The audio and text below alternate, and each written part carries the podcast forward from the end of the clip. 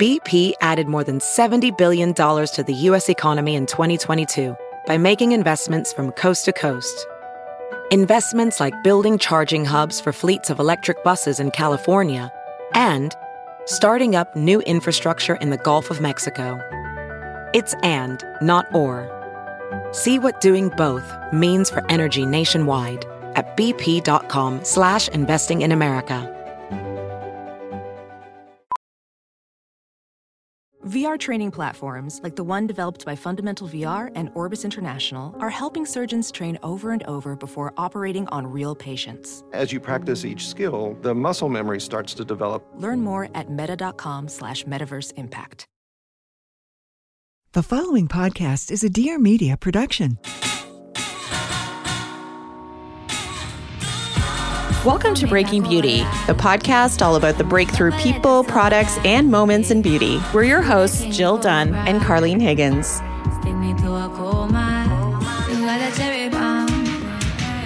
Hey, hey, everybody. Welcome back to Breaking Beauty Podcast. Hey, Jill.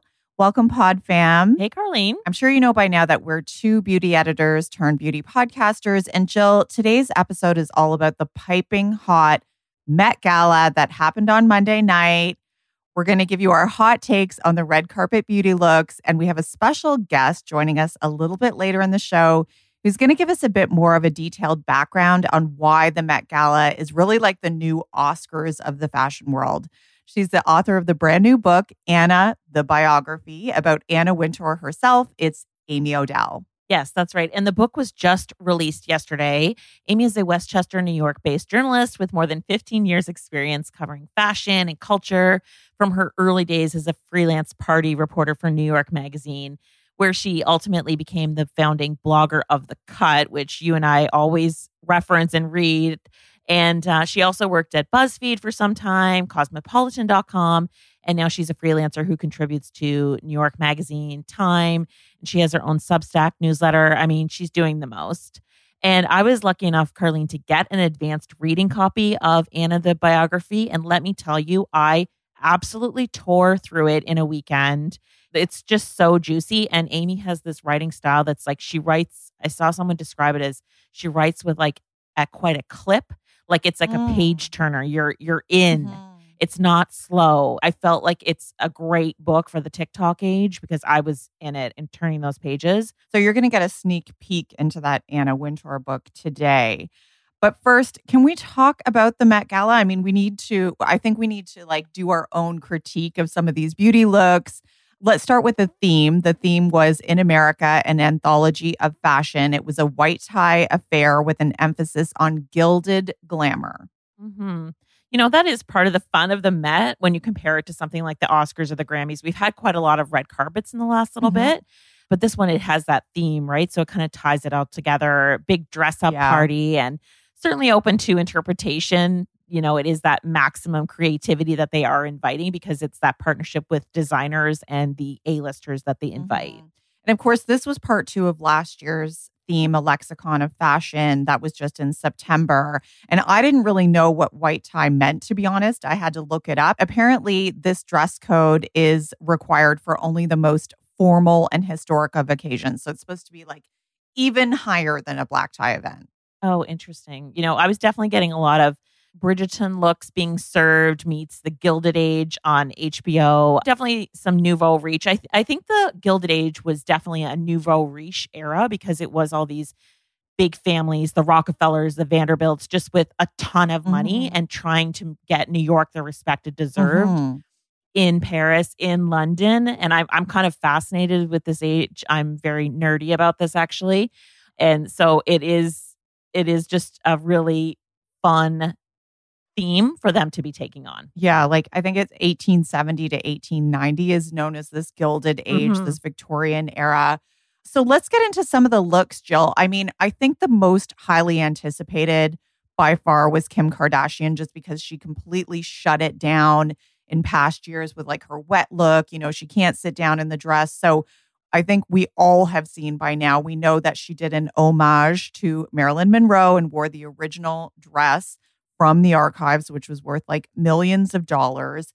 And I just wondered what your take was. just so people know, it's not the dress where she's standing over the air vent with the white dress and it's popping up. It's the sparkly sequin sheath number that she wore to serenade President Kennedy. right. So it was a little bit more scandalous, if you will. I thought she looked phenomenal. She looked like a movie star. She also, of course, dyed her hair platinum. Mm-hmm. So it really was just head to toe, so well thought out. And I think she herself, she's not been taken seriously for so long in the fashion world that she just never leaves it to chance. Every detail is so hyper, just hyper thought out, thought through.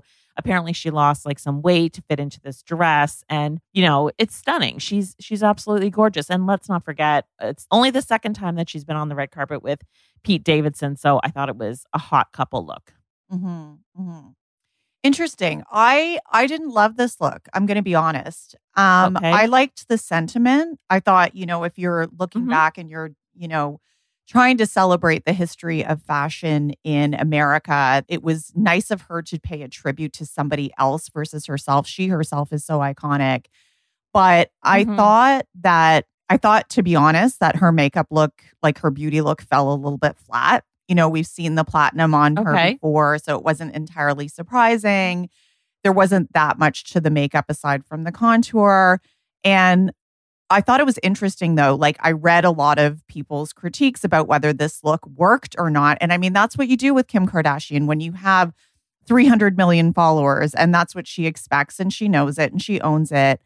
But I did clock on Instagram Suzy Menkes, her comment, and I was like, whoa, that's a bit harsh.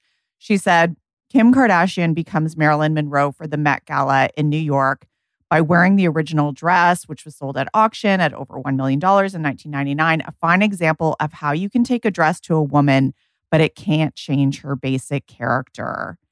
Ouch. Grumpy old lady comment. Sorry. Right? I know that's the thing. And so in the comments, it was like a lot of people were like, unfollow, unfollow. And I just thought it was interesting to your point. It's like the idea of fashion criticism. It's just like, guys, it's a new era now. Like, you don't do that. But having said that, what I would add to this conversation is like, I kind of agree with her sentiment. Marilyn wore it better, frankly. And Kim is an icon in herself. So she doesn't really need to do that. But what I didn't enjoy about this look was what you just said earlier is the fact that she lost 16 pounds in two weeks to wear this dress. And that to me is also not of this era. Do you know what I mean? It's like she has so many followers and she is such a leader in this space. And there's so many young people who look up to her. To me, that just felt a little bit out of date and not really responsible. And I was like, you know, it doesn't even look that amazing to me. Like I just thought it was a bit flat. And so I didn't I didn't enjoy that moment maybe as much as I thought I was going to. I think that's just par for the course for them, frankly. And riffing off of what Katie Sturino always says, comparing women, comparing Marilyn Monroe to Kim Kardashian is also not of this era. It's not about, she always says, it's not about who wore it better.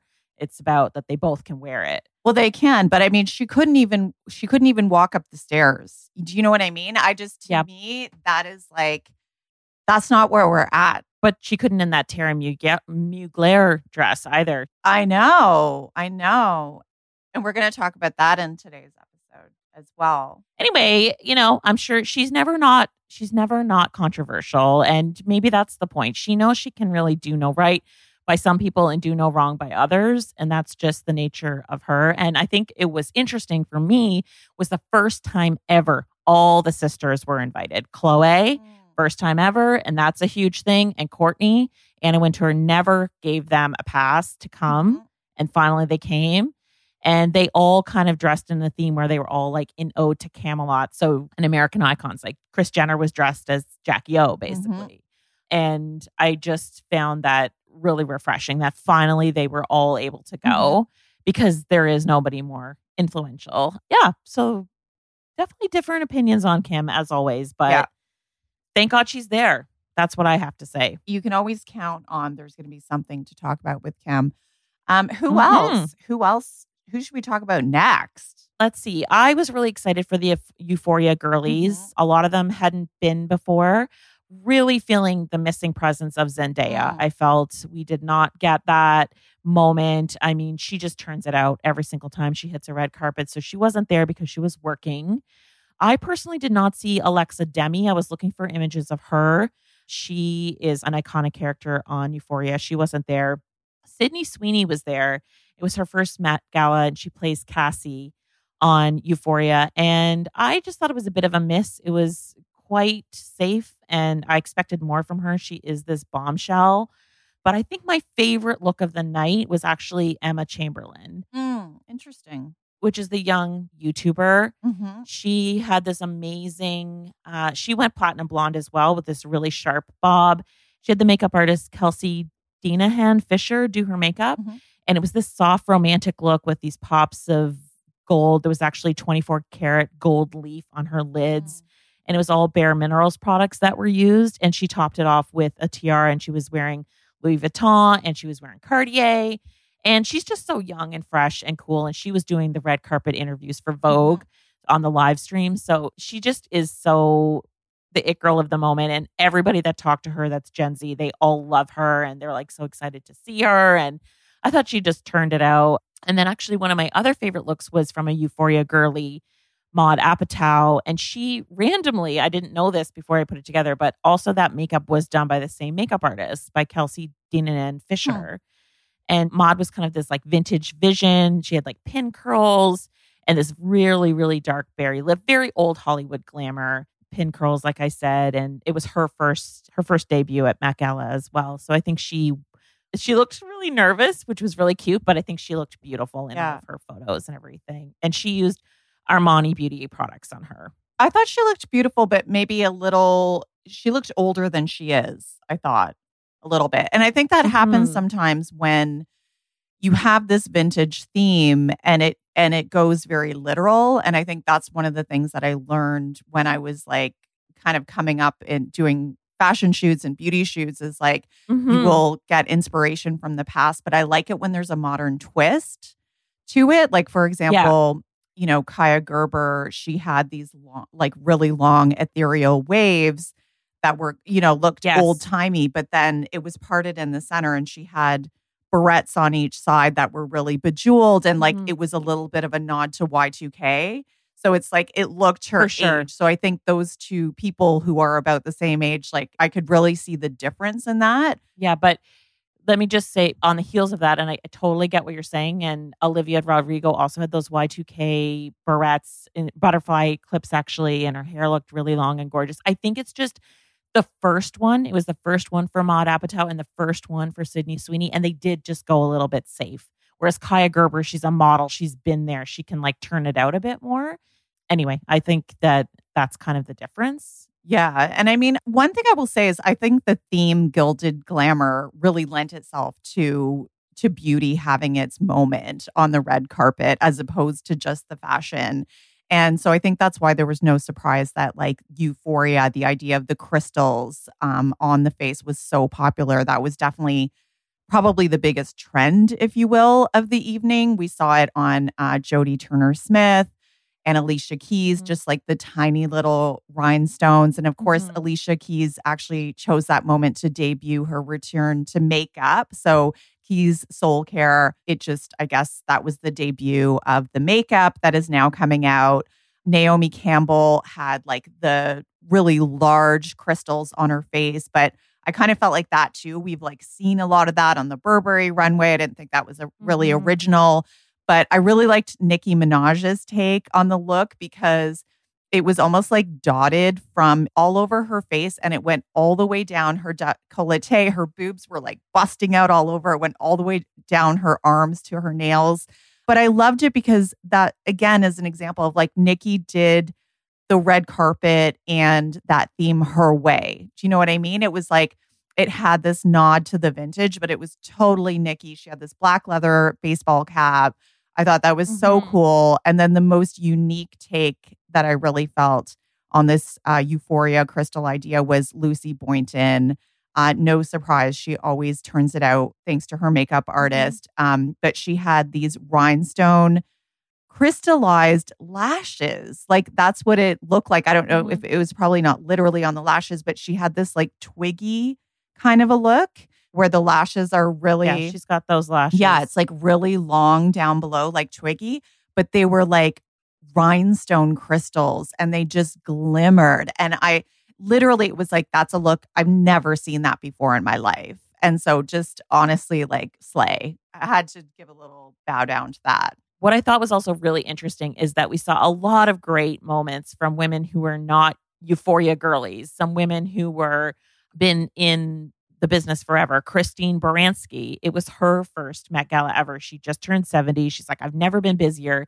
And of course, she's one of the stars of The Gilded Age on HBO. And um, also, Glenn Close wore this Valentino pink um, head to toe look. And she had this great slicked back hair moment and kind of like dramatic makeup. And I just love seeing that too in the mix, you know? Mm-hmm. Mm-hmm. I didn't see their looks, but yeah, I love, I love that.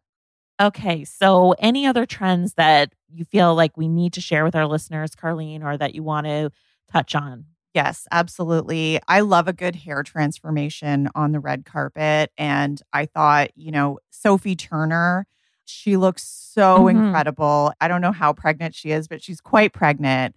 And she has like this deep, flamey, red, kind of burgundy hair that she had on the red carpet. It was like mermaid waves, really long. And what I really loved is that her eyeshadow matched her hair color. It was like this deep kind of Mhm. burgundy look. And it was such a modern take on the smoky eye. You know, the smoky eye is kind of like done in terms of like the three tones and you blend them together. But it was just like this Right. burgundy that kind of like faded out. And then it was paired with this bright red, like flaming red lip, like not a deep red, but like a really bright, almost orangey red. And the color combination Mhm. was just so unique and incredible. I love a moment like that that surprises me. So I just thought she completely slayed. And I know that feeling when you're pregnant, you're like, a lot of times you just want to be like ethereal and pretty, but she actually looked like pregnant and dangerous. Like she truly slayed. I love that. And then lastly, I have to close it out. I am a Bridgerton stan. I'm obsessed. I watch it with my kid. I have one episode to go and then we're done season two. So seeing Nicola Coughlan, the Irish actress who plays Penelope Mhm. slash Lady Whistledown on Bridgerton, she made her Met Gala debut and she had this bright blonde hair. You know, we're used to seeing her as Penelope in that like Yeah. orangey red ginger hair. And so she just looked, it looked so different. She had her makeup done by the team at Pat McGrath Labs. And of course, they used the Bridgerton collection from Pat McGrath. She's the face of it, she's the muse. So it was really beautiful. It was like this bright pink blush. We know blush is having a moment right now. The matching pink eyes with a glossy pink lip. So it was all this monochromatic pink look that matched her like a bright pink and black gown. She looked incredible. And I just love that she's having this moment right now as the muse and she's becoming like this beauty, like the new face of beauty. And I just love to see it. Okay. So, before we get into our chat with Amy Odell, any thoughts on Anna Wintour's look? Well, I mean, it was very Anna Wintour. I mean, she's kind of, I, I feel Mhm. like she's kind of predictable. It's usually Chanel or Oscar de la Renta. It was kind of beige. It was, there were some feathers. It was, you know, she was kind of the host. She was like, let other people shine. I thought it was age appropriate for, I, I mean, if I can say that, uh, Mhm. you don't need to be age appropriate. You know, she could have had her boobs hanging out. It was very Anna, though, you know, like, I don't know. I, I wouldn't have thought to comment on her look. Why? Do you have something to say about it? Well, she didn't wear her sunglasses on the red carpet and she wore a tiara, Okay. Queen of the Night. Okay. So I think I think she's well aware that the topic at everybody's table is going to be this book, Right. right? And uh, I think she she's definitely keenly aware of every single thing that's going on around her. So I I think she kind of dressed for that occasion as well. A little a little nod to that Okay. being the queen of the night.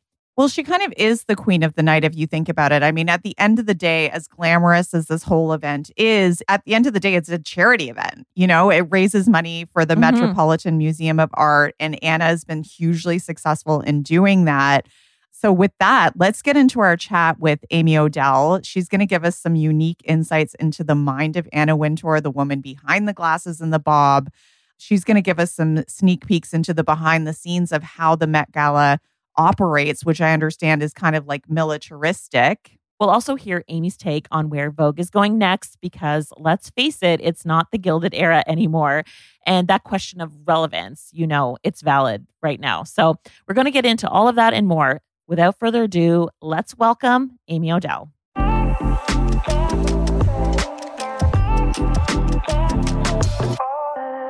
Pausing for a moment in partnership with The OUAI. Hey, friends, as I record this, I'm packing for my beach holiday. I'm heading to St. Simon's Island in Georgia to visit a college friend. So excited. My beauty bag is packed. I'm staring at it in my suitcase right now. It's stuffed with a lot of SPF, but I'm only bringing one single hair product. And that product is the best selling leave in conditioner from OUAI. So whenever my hair hits balmy weather, it tends to swell up. And if I go swimming in salt water, my hair gets really dry. So this leave-in conditioner really is a multitasking wonder because it does it all. It helps to hydrate, detangle, fight frizz, and it even acts as a heat protectant. Plus, it's super easy to apply. It's in a non-aerosol pump. So I just apply several spritzes on my damp hair. I use a wide tooth comb, work it through the lengths of my hair, and it just really gives my hair so much shine. And I just feel like it's a total game changer to have on vacation. It's got amino acids in the formula. Those are great to prevent breakage. It also has panthenol, and that helps with shine and softness. And it doesn't weigh my hair down or feel greasy at all. Plus, I love the smell. It's scented with North Bondi, a floral fragrance with notes of violet and white musk. It's just so delicious. So, very exciting news. We have a very special offer just for Breaking Beauty listeners. Discover a new way of life with the leave in conditioner from OUAI. Go to theouai.com, that's spelled T H E O U A I.com, and use code BEAUTY to get 15% off your entire purchase. That's 15% off your entire order at theouai.com, spelled T H E O U A I.com, and use our code BEAUTY. We'll link to that in our show notes and on our website. Now, back to the show. How do I ask my boss for a raise? I'm so jealous of my coworker's promotion. I just don't know what to do. Is there a good way to brag about my accomplishments? Careers are complicated, and there are so many hush hush topics we're told we can't talk about. That's why you have the Career Contessa podcast. I'm your host, Lauren McGoodwin, and each week I'm joined by experts to help you overcome your workplace woes with actionable advice that you can use today. Subscribe to the Career Contessa podcast and make progress in your career every Tuesday.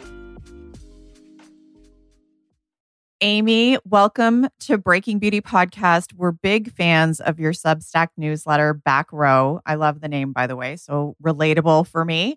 I love the real talk of your newsletter. And I think that just begs the question with Anna, the biography, you know, how much real talk is in it. So tell us what readers can expect. Anna, the biography, is a book that I worked on for about three years. It contains interviews with more than 250 people. And it is a book about an extraordinary business person in a position of power that is really kind of unmatched. And she is someone who has extraordinary longevity. Jeff Bezos, from the time he started Amazon to the time he stepped down from the position of CEO, that was 27 years. Anna Wintour has been the editor in chief of Vogue since 1988. So this summer, it will be 34 years. That longevity is incredible. And this book aims to explain who this woman is behind the bob, behind the sunglasses, behind the image of her that many people have from Meryl Streep's depiction of her in The Devil Wears Prada. Allegedly, allegedly. yes, allegedly. Absolutely. I think that people will want to know, you know, maybe you could clarify whether the book is authorized, unauthorized. But again, just getting back to what you're known for with your newsletter, which is really the real talk.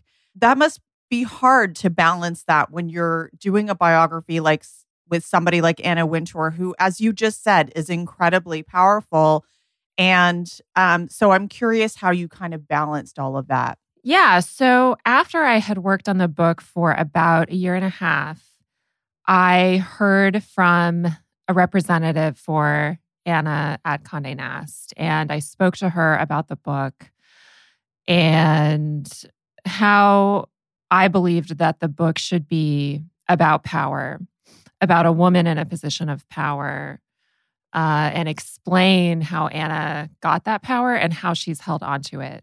Because, as I said, it's very unusual in the business world to be able to do that, yet she has. And after that conversation, Anna decided to send me a list of people that she suggested I interview who she considered to be close to her. The list included people ranging from Tom Ford to Serena Williams to people who worked for her at Vogue for a long time, like Hamish Bowles. I spoke to just about all of those people. And I also did my own reporting. Tons of the vast majority of the reporting was not from that list. It was not coming from Anna Wintour herself. It is my own reporting. And there are stories in there that I felt were important to include that that are, as you say, you know, real talk. And I had my own fun with the writing. I think there's a sense of humor in the book. Hopefully you guys picked up on that. But there's a lot in there that that didn't come from her.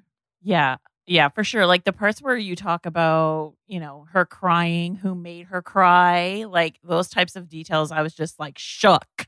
Amy, I was shook. You know, and I remember your first book of essays, which was a few years ago now, and it was called Tales from the Back Row An Outsider's View from Inside the Fashion Industry. And you talked about when you yourself went for an interview with Anna. And I believe the first thing she said to you was something along the lines of, like, oh, you're one of the people who stalks me at the cut, basically commenting on the fact that, you know, pretty much daily there was a story about Anna Wintour, And I know you actually interviewed with Anna herself on two different occasions. So tell me a little bit about how meeting her in person, because not many people get that exchange with her, how meeting her in person sort of like informed your approach to the book. What came to mind from that experience that informed your writing? when you meet with her, and this is something people said to me over and over again when I was reporting the book, she's super fast. She's very fast. She says, sit in that chair. She wastes no time. She doesn't want someone to walk into her office and think, oh my God, there's a couch over there and there's three chairs here and I don't know where to sit. She says, sit in that chair. It's the most comfortable. I think that's about what she said to me the last time I was in her office. And if you get 15 minutes with her, that's considered a really good amount of time. Andre Leon Talley, I spoke to him at length for the book before he died, and he said, Meetings, they're over in minutes with Anna. You come in and you often don't even sit down. You stand, you say what you need to say.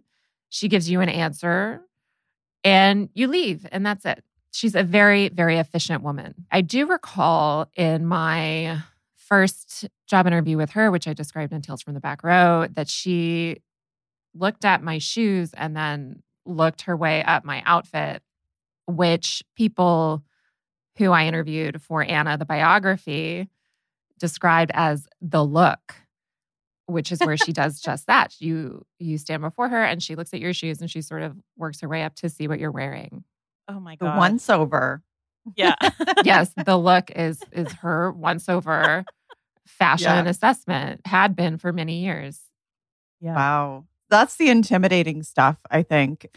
I'm curious if you learned anything new. Like you had an impression of her all of these years ago, and then you did extensive research and talks. What did you discover that kind of like surprised you by the end of this process?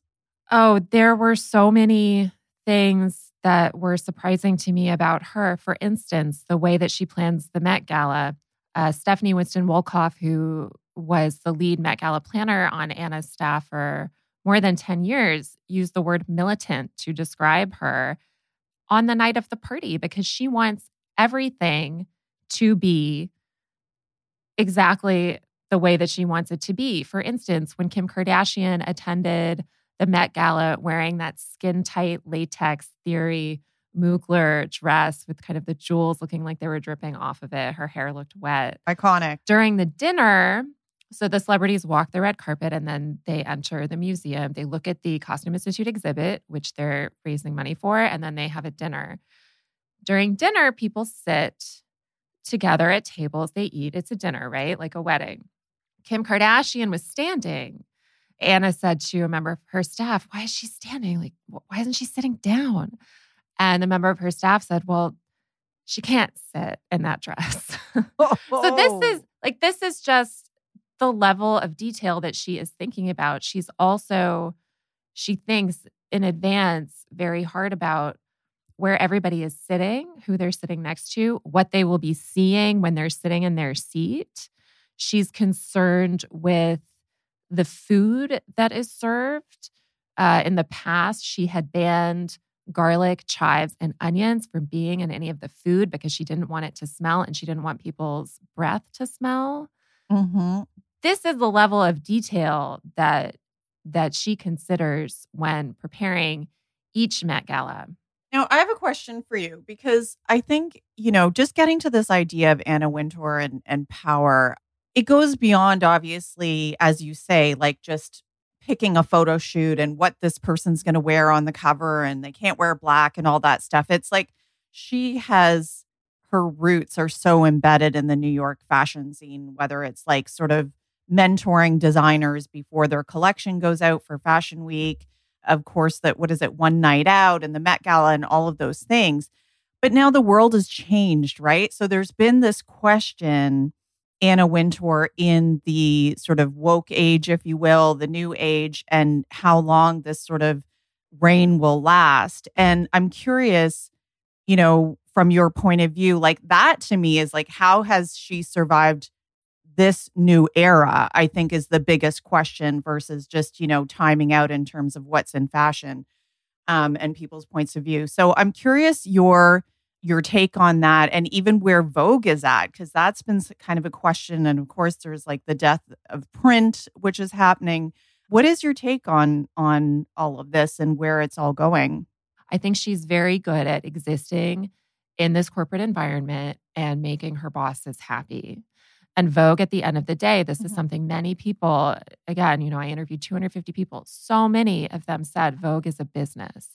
And she has had business success running Vogue. It has to make money. She is seen as someone who has had success doing that.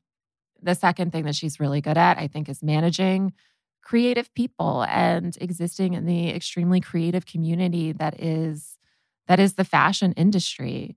And executives and designers seek her advice often. They call her if they're looking for, say, a lead accessories designer. Tory Burch told me that she will reach out to Anna if she's trying to fill a position like that. And then Anna will work with her team to come up with a list of names and send it over to Tory Burch. So those are really her strengths. And regarding diversity, mm-hmm. she was late to embrace diversity as something that she uh, stood for and that Vogue stood for. She was late to that. And she is someone who, around the summer of 2020, following the murders of Breonna Taylor and George Floyd, many, many people around the world experienced a personal awakening regarding racism. And Anna wrote a note to her staff that was leaked to the press in which she indicated that she had experienced that awakening. However, I think that you can argue that as a woman who is the editor in chief of Vogue, who has that unique position of power in fashion and in media, has a unique responsibility to be more attuned to that issue than the average person. There was definitely some parts in the book where I was reading it back and it wasn't that long ago. And some of the things that were purported that she said to her staff, it just made you cringe reading them. Like, you know, talking about East Asian women of like having a moment, almost like it was a trend, you know, and it's just, it just seems so out of touch. And certainly, like in today's discourse, it is. And, you know, only having, I think you'd said it was like five or six Black people on the cover of Vogue in the entire you know, since 1892 when it started and the whole Oprah of it all. And it actually sold the most copies kind of ever. Um, but, you know, she did make Oprah lose 20 pounds famously for the cover. you know, so there's definitely, definitely, um, I think she, like you said, has the responsibility to go even further now with that mission of inclusion. Absolutely. And Andre Leon Talley did praise some of her recent work when we Mhm. spoke. He praised her Lizzo cover. He praised her Kamala cover, which proved to be incredibly controversial.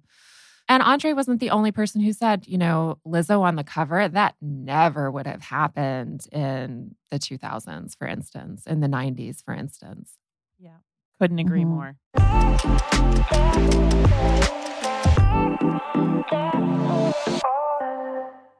And now a quick pause from one of our new friends at Gladskin.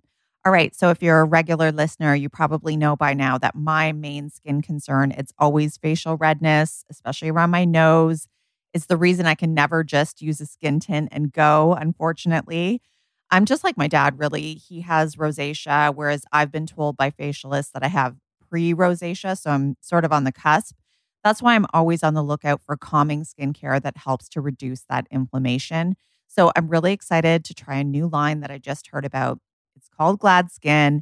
And Gladskin's products have been helping people in Europe for years, but they just now landed in the US. So it's kind of like a little secret. The whole line, it's all about non prescription solutions that work differently than plant based or drug based products you may have tried before, because Gladskin targets the underlying nature of healthy skin, which of course is your skin's microbiome. Gladskin developed a revolutionary protein. It's called MicroBalance, and it helps to restore the natural balance of the good and bad bacteria that live on the skin. So they've got a line for acne, rosacea, and eczema. And I just ordered their redness relief range for rosacea prone skin. It's all about rebalancing the skin's microbiome as it moisturizes without any harsh ingredients, of course, to help reduce the appearance of facial redness. So if you're team microbiome, right now, Gladskin is offering our listeners 15% off plus free shipping on your first order at gladskin.com slash beauty. That's gladskin.com slash beauty for 15% off plus free shipping. And there's a 60 day guarantee. Gladskin.com slash beauty. We'll link to this offer in our show notes and on our website. And now back to the show. Now, tell us about, I believe this came up in your recent newsletter, Conde Nast unionizing. And I'm curious, you know, I'm curious what your take is on this because, you know, as we came up in the magazine world in Toronto, you know, there was definitely that thing where it was like that attitude. And I can only imagine it would be amplified in New York. It was like a million girls would kill to have your job, you know? And so you had that, you were like, okay, I guess I'll just, you know, and then of course, interning, which was like, not probably very ethical either. But I'm curious like, can publishers even afford to unionize with what's happening these days? Like, InStyle just shuttered, you know? And I wonder just like the state of media in New York. I've been out of it for like five years now. Like, are they making enough money now where unionization is even like a real possibility? Well, I don't think that legacy media companies really have a choice with the unions because if they vote to unionize, then at some point they will have to recognize them. Another thing that I hear, I have a lot of friends who have worked in media or continue to work in media. But one of the things that I hear them talk about a lot is they have a lot of work to do and they're responsible for so many digital platforms, in some cases, increasingly rare cases, a print product as well. And it's not like their wages are going up while the volume of their work is going up. And many of them are living in expensive cities like New York City. It's this is not a cheap place to live. And they can see that the salaries that I talk about in Anna the biography that people like Andre Leon Talley used to have. Granted, he was an unusual influencer in the in the fashion world because he had so much influence and he was so well respected by so many very important people. But he told me he was making, I believe it was three hundred fifty thousand dollars, and then around the time of the recession, his salary was was cut a little bit, I think, to around three hundred thousand dollars. But people today are not often getting to that salary. He also told me that he was upset when his salary was cut because he was aware of fashion editors making upwards of $700,000. And that's a figure that I was able to confirm in reporting the book. This is what senior editors at Vogue used to make. I don't think that that's what they make today. I think that the editorial workforce is aware that their ceiling has been lowered. And that's why they're feeling like they need to unionize. Our last question for you, Amy. So, what else do people sort of need to wake up to that's not being talked about enough? Maybe people can take this as foreshadowing of what you might be talking about in an upcoming newsletter. What's what's the next hot take going to be? The shifting power dynamics in fashion media are a constant fascination to me. Uh, this obviously involves Anna Wintour very deeply, and what her in that position for this extraordinarily long period of time really means and what is going to happen when she's gone. And I kind of hinted all of that in the book, but that's something that I, I'm always fascinated to talk about. And I find so many people are are fascinated to talk about as well. I wonder who could be her successor. Yeah, that's a great Who could fill those shoes? that is such a great question. And people I think a lot of people are very enthusiastic for what Edward Enninful is doing at British Vogue. He's created some extraordinarily memorable covers and images and had an approach to diversity and inclusion that is really excellent, that has really resonated with so many people. However, what I will say is that, you know, I and I talk in the book about how over the years there were rumors about Anna Wintour leaving or getting fired and speculation about people who might succeed her, such as Carine Roitfeld, who used to be the editor in chief of uh, what was then called Vogue Paris. Mm-hmm. But that obviously never happened. So I'm just saying that the rumor mill has been very wrong about Anna many times in the past, as I discuss in the book. And it could very well be wrong again. Yeah. And she's not slowing down. Like I just watched Questlove um, on the heels of his Oscar win for his documentary. He was on Jimmy Fallon and he was talking about how he DJ'd an after party at the Oscars, which was Beyonce and Jay Z's after party. And he's DJing and he looks up and in the middle of sort of like the dancing circle, Anna Wintour is jumping up and down. And yes. it's oh, like I'm this glad you brought that up because Anna loves to dance. Anna loves to dance. Like, inside like the Met she's Gala, in she her loves early to dance. seventies. She's 72 years old. That's, hmm But she loves to dance. Yes. This is the fun loving side of her that like you don't get in The Devil Wears Prada that I tried to bring out in, in Anna the biography that she's a human being. And she enjoys to doing human things like cutting a rug on the dance floor at the Met Gala or an Oscars after party. well, we'll believe it when we see it on TikTok, Amy. Thank you so much for your time. Really appreciate it. Thank you it. Thank so much for having me. I really can't thank you guys enough. Thanks for listening. You can find details on every product mentioned in today's episode, along with our exclusive promo codes on our blog at breakingbeautypodcast.com. While you're there, be sure to sign up for our newsletter. Every episode will be delivered directly to your inbox so you won't miss a single thing. And get social with us. Let us know what you think of the episode. You can follow us on Instagram at Breaking Beauty Podcast. And did you know we also have a private Facebook group? Just search Breaking Beauty Podcast Chat Room. You can even leave us a voicemail at any time with questions or feedback at 1 844 227 0302. And don't forget to subscribe to us wherever you get your podcast fix Spotify, Stitcher, Google Podcasts, and Apple Podcasts, where you can show us some love by writing a review. See you next Wednesday.